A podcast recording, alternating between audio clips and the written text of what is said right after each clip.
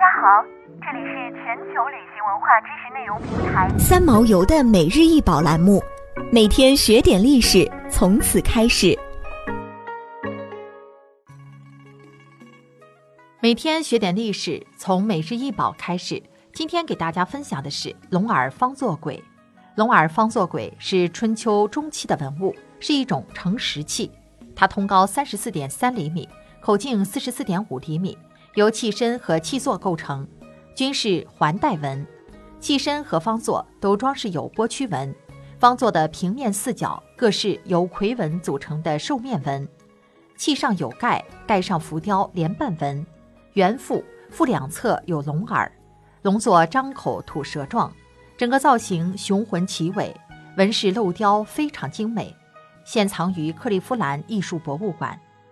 簋。古代中国盛食物的器具，因为是重要礼器，长口、竖颈、鼓腹、双耳，自商代开始出现，延续到战国时期。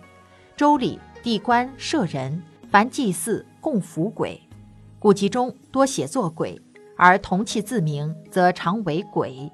青铜簋器物造型形式多样，变化复杂，有圆体、方体，也有上圆下方者。早期的青铜簋跟陶簋一样无耳，后来才出现双耳、三耳或四耳簋。据《礼记·玉藻》记载和考古发现而知，簋常以偶数出现，如四簋与五鼎相配，六簋与七鼎相配。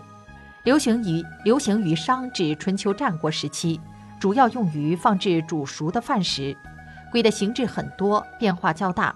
商代簋形体厚重，多为圆形，齿口深腹，圈足，两耳或无耳，器身多是兽面纹，有的器耳做成兽面状。西周除原有式样外，又出现了四耳鬼、四足鬼、圆身方座鬼、三足鬼等各种形式，部分鬼上加盖。鬼是商周时重要的礼器，宴享和祭祀时以偶数与列鼎配合使用。史书记载，天子用九鼎八簋，诸侯用七鼎六簋，卿大夫用五鼎四簋，士用三鼎二簋。青铜簋出现在商代中期，但是数量少，晚期前段逐渐增加。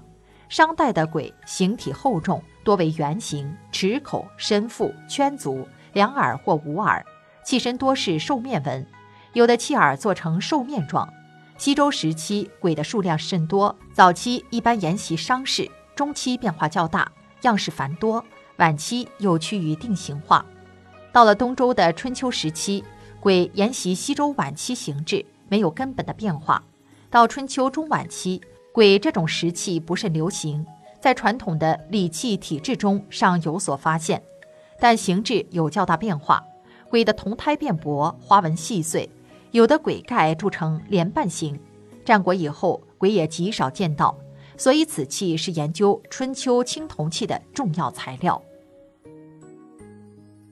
想要鉴赏国宝高清大图，欢迎下载三毛游 App，更多宝贝等着您。